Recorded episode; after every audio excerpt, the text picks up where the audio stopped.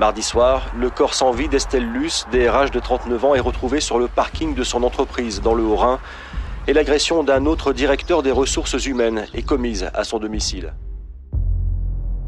Quand cette enquête commence en Alsace, le 26 janvier 2021, les policiers n'ont en fait pas grand-chose pour comprendre ce qui vient de se jouer.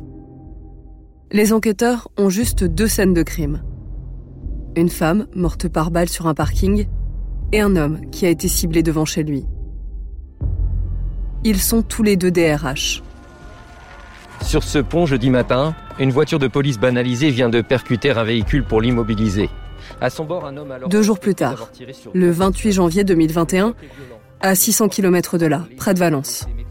Le tueur percute une voiture de police qui lui barre la route, quelques minutes seulement après l'assassinat d'une conseillère Pôle emploi et d'une autre directrice des ressources humaines le point final d'un périple meurtrier de trois jours et de ce que dans les médias, on va rapidement appeler l'affaire du tueur de DRH.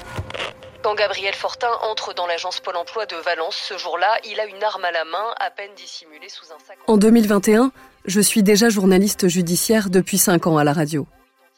Ce qui me frappe dès le départ dans l'affaire du tueur de DRH, c'est deux choses. D'abord, un fait divers dans le monde du travail, c'est plutôt rare.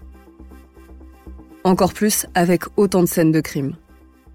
Le tout à 600 km de distance, avec un suspect qui a été arrêté mais qui garde le silence. Comment en est-on arrivé là? Gabriel Fortin a été mis en examen pour assassinat. La crise économique, est-ce qu'elle peut engendrer des passages à l'acte? Oui. Jusqu'où ira la crise? En revanche, si le tueur parle pas, il écrit. Il écrit beaucoup. Volonté de me mettre à genoux, plus volonté d'humilier. La justice m'a laissé seul avec une meute de loups. Ils me prennent pour des cons.